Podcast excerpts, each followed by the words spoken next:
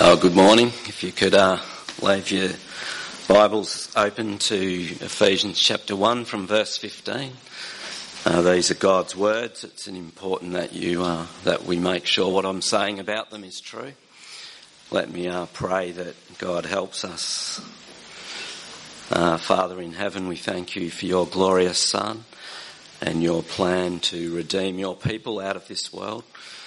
Uh, please help us again this morning to be moved uh, to pray for the right things uh, and to align ourselves with your priorities in this world.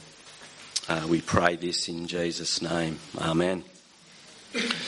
How is your uh, sight or vision? A few years ago, for the first time, I needed glasses uh, to read, and I found it frustrating and had a new sympathy uh, for people who have constantly needed to wear glasses. For all of us, though, with age, our physical sight will diminish. Uh, but this passage causes us to think about the fact that there are different types of seeing. Uh, for those who don't know, our girls are both profoundly deaf in the left ear, uh, our adopted girls, and it's suspected to be an in utero virus that damaged the acoustic nerve coincidentally in both their biological mothers. So recently, they had to have an MRI to see if there's something physically that might get worse over time or affect their good ear. An MRI is a type of sight.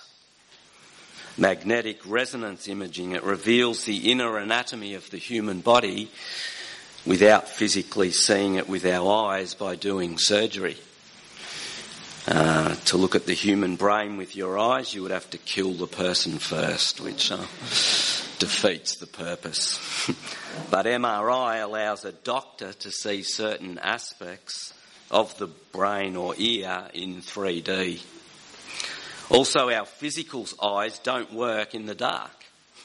We can't see without visible light.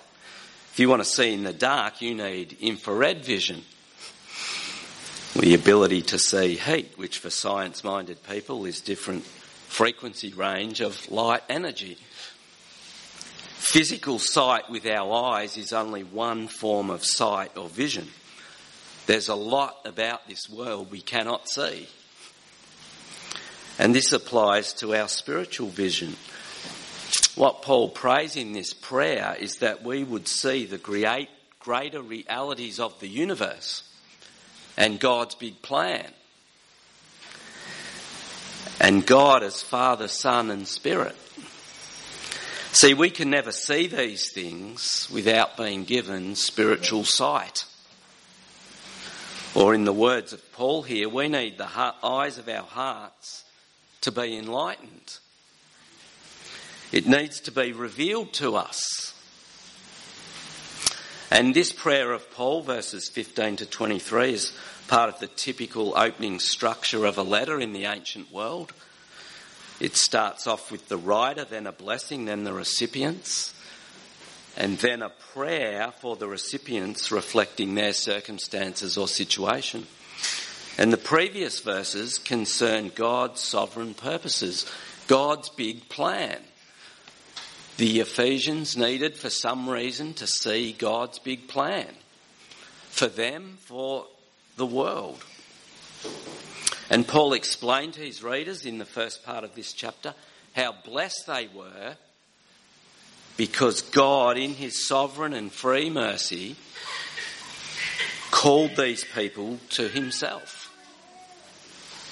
And the book of Ephesians will focus on God's sovereign purposes to bring all things under the rule of his Son. That's God's big plan to bring everything, including humanity, back under the rule of Jesus. And we are blessed because we've been caught up in that plan and adopted to sonship, to full access into God's family. And this glorious plan is fundamentally revealed to us uh, through the Lord Jesus. So, verses 15 to 16, we see that Paul is thankful for God's work of grace in the lives of these people. And Paul knew their faith was genuine because he not only heard about it, but he also heard about how it had changed them to have a love for all the saints.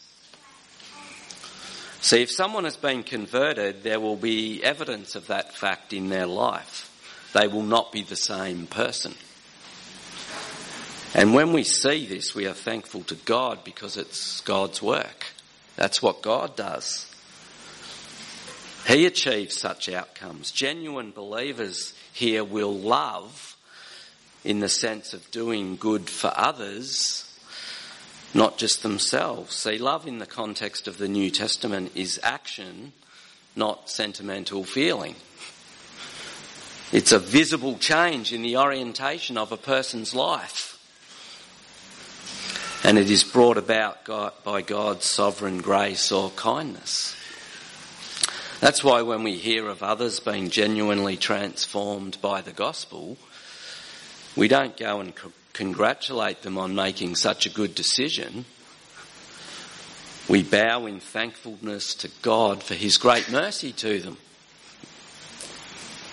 See, they have been swept up into His glorious inheritance. And there's evidence of that in the orientation of their life. So God has opened the eyes of these people, enabling them to respond to Him. And Paul is profoundly grateful. In fact, he is unceasingly grateful. And we can see that Paul is excited about God's grace, isn't he? May God give us that same passion to see and recognise the powerful operation of His grace and to be grateful and prayerful without ceasing, without quitting. Some people worry here that this means we should be praying non-stop. But the idea here is more expressed by the English word constantly or regularly. See, Paul doesn't pray for someone once and then forget about them. He prays for them unceasingly. Then verses 17 to 19, Paul prays that these people might grow in this grace of God. First phrase here, verse, is I keep asking. And of course, this always raises the question if God is sovereign, He has a plan to save His people, why bother to keep asking for anything? because He's already going to do it. It's already going to happen anyway. And the best way to deal with that is by that example that we read in Exodus. Here, God wanted to destroy Israel after they built a golden calf when Moses was up on Mount Sinai. And Moses and God said to Moses, I'm going to destroy these people and make you into a great nation. But Moses responded by pleading with God not to do it because this would cause the Egyptians to laugh at God and God would have to back down from his original promises to Abraham, Isaac, and Jacob. The question is would God have destroyed Israel in spite of his promises to Abraham? Obviously, there's a lot of mystery involved with this, but the best way to understand this is to see that Moses' prayer as a priestly figure was God's appointed way of causing him not to destroy Israel. In other words, the prayers of our God's people are effective in bringing about the sovereign purposes of God. They're part of the means God uses to bring about his purposes. So it's tragic not to pray, isn't it? It's tragic to just not ask God to act in our circumstances and lives for those around us. We also need to notice who Paul is praying to. This is not just some vague God who is out there somewhere. He's praying to the God of our Lord Jesus Christ, the glorious Father. See, God is a very uncertain or vague term today, isn't it? Apparently, 60% of Australians believe in God. But 60% of Australians don't believe in the God of our Lord Jesus Christ, the glorious Father. He's not referring to some vague God, he's referring to the glorious personal God who has revealed himself in the man, Jesus of Nazareth. All God's blessings come to us through Jesus, which is why gods of all the different religions aren't the same. The true living God is the God of our Lord Jesus Christ, and it's only through him that God can be truly known. In our highly psychologi- psychologized times, we need to remember that glorious Father doesn't mean a teddy bear to comfort us at night. It means majestic sovereign king who will bring justice to the nations as he gathers his family to himself. I've uh, been praying through the Psalms this year again, and Psalm 9 puts it this way it's another prayer of David. It says, Arise, O Lord, let not man prevail. Let the nations be judged before you.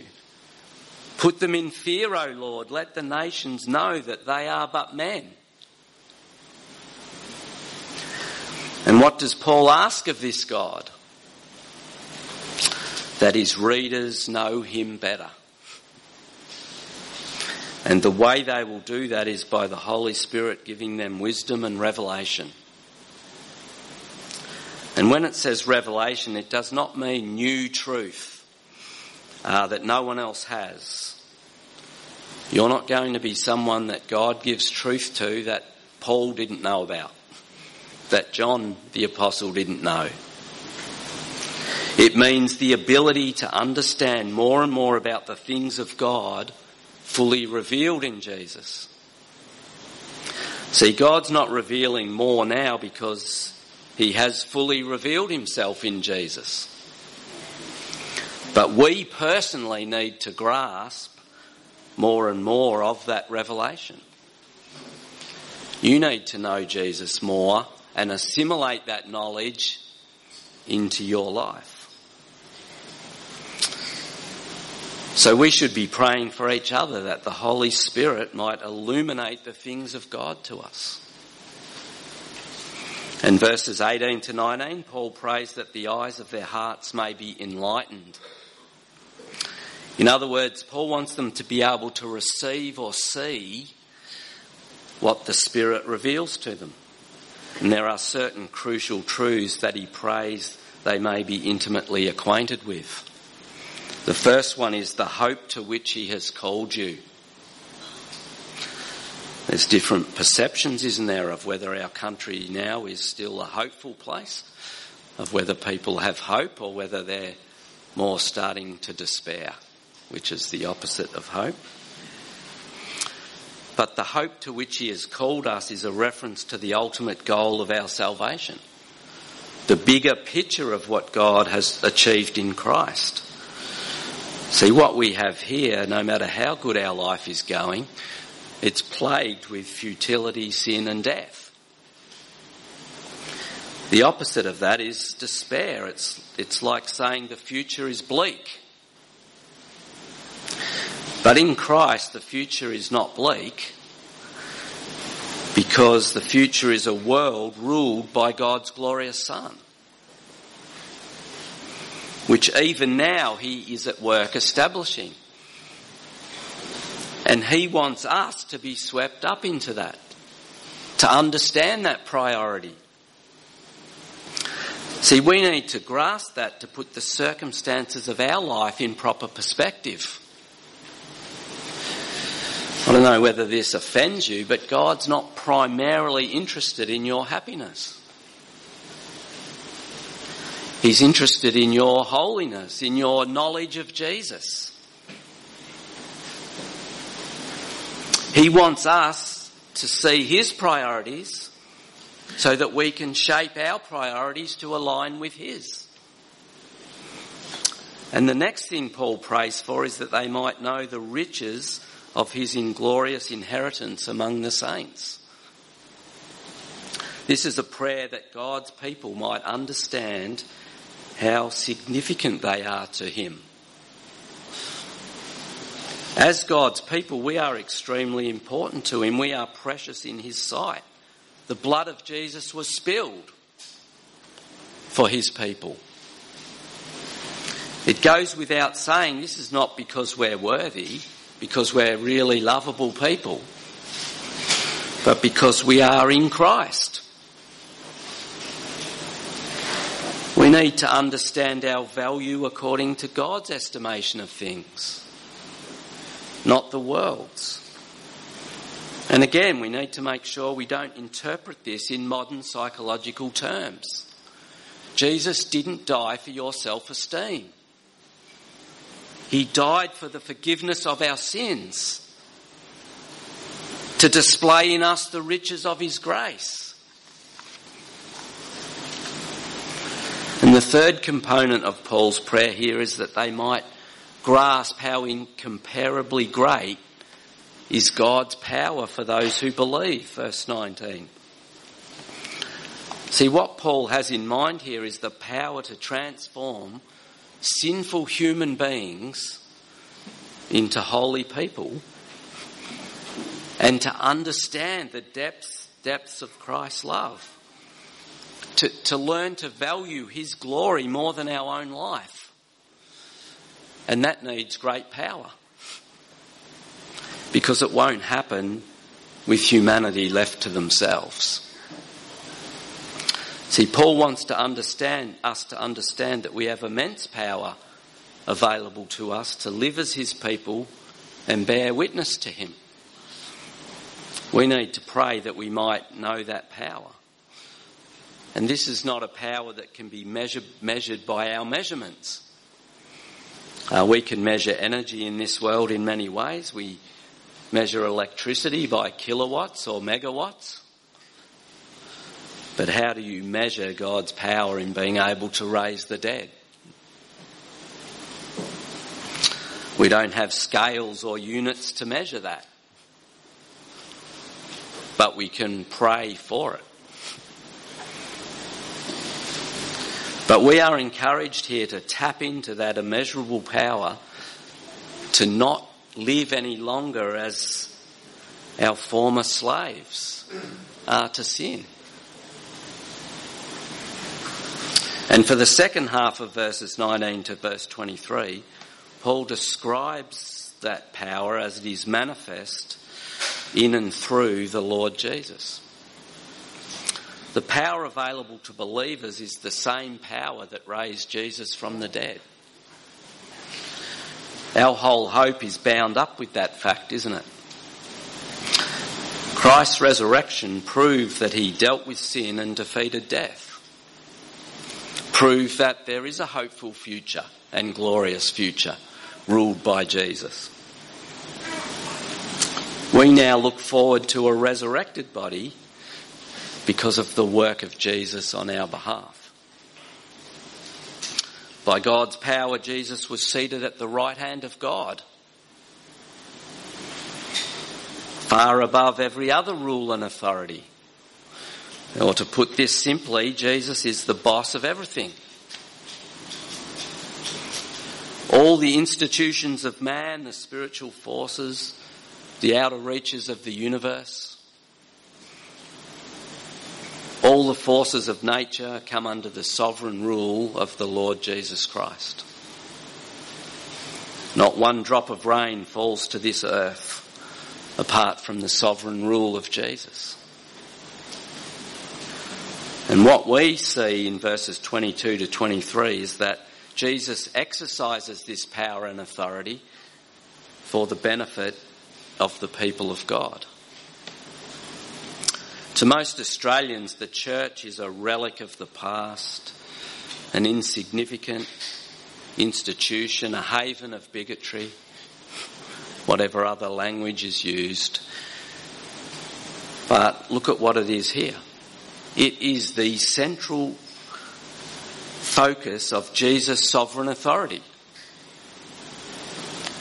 Later in Ephesians, we'll see how this relates to God's purposes to form a new humanity under the rule of His Son. And that all that divides us pales into insignificance in the light of the rule of Jesus. See, we need to pray for the trans- transforming power of the gospel to be grasped, don't we? With much greater insight. and that this grace and power will spill over from the church into society generally. And I'm sure if you think about your life, you would know that against some forms of problem or difficulty, we are powerless to do anything to fix it. We just can't fix it. When you get older, you realise that more and more. I just can't fix this.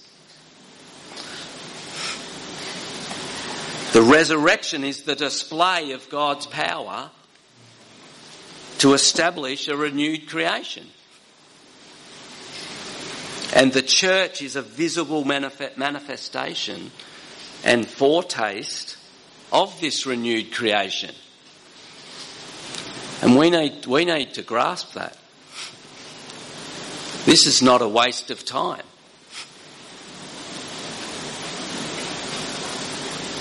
This is a small part of God's big plan to gather his people and unite them under Jesus.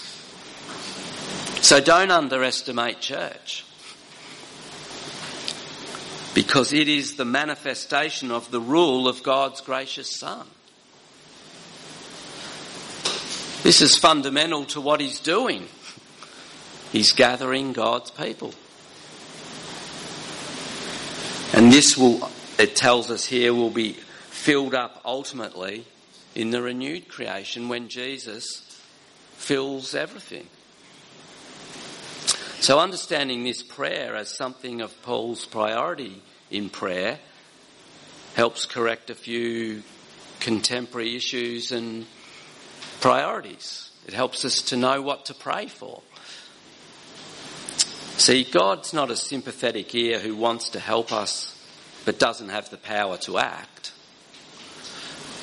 Nor is he an impersonal power that can act but doesn't particularly care. God is sovereign and can act in total freedom. He's not constrained by external forces. He does what pleases him. Also, God is a personal God who listens to the prayers of his people and answers them as a means of achieving his purposes, which he has revealed to us through his Son.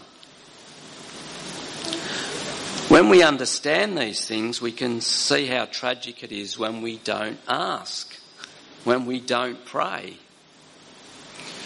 or when we pray in light of our trivial concerns and inconveniences, not God's big plan to bring everything under the rule of Jesus.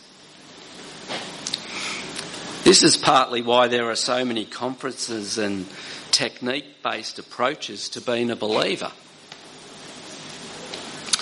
And no doubt they are of some value, but what we really need, according to Paul here, is to see with greater clarity. See, the people who are most enthusiastic about evangelism aren't the most theologically trained people, but people who see the glory of Jesus with greater focus. The people who are the most urgent in prayer aren't those who've learnt the latest faddish technique, but the ones who have a bigger grasp of the desperate need of this world and what God has done in Jesus to save it. Because when we understand the weight of those things, what else will we do? And there's an important assumption here fundamental to the gospel. And that is that what changes people is not rules or techniques, but seeing the glory of Jesus and feeling the weight of his glory in our soul.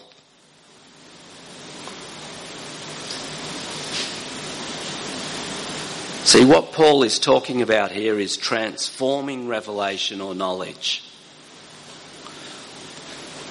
It's a personal experiential grasp of who Jesus is and what God has done for us through him and God's big plan to bring everything under his rule. So if you're feeling apathetic or you're seeing people you know and love straying, what we need isn't to follow 10 rules of successful people. What we need is to see with clarity and in an unfiltered way God's glorious Son. And what motivates us to continue strongly isn't the fruit of our labours in 10 or 20 years, but the riches of a glorious inheritance in the Lord Jesus and his power to act now to redeem his people. And this is where prosperity theology is so offensive.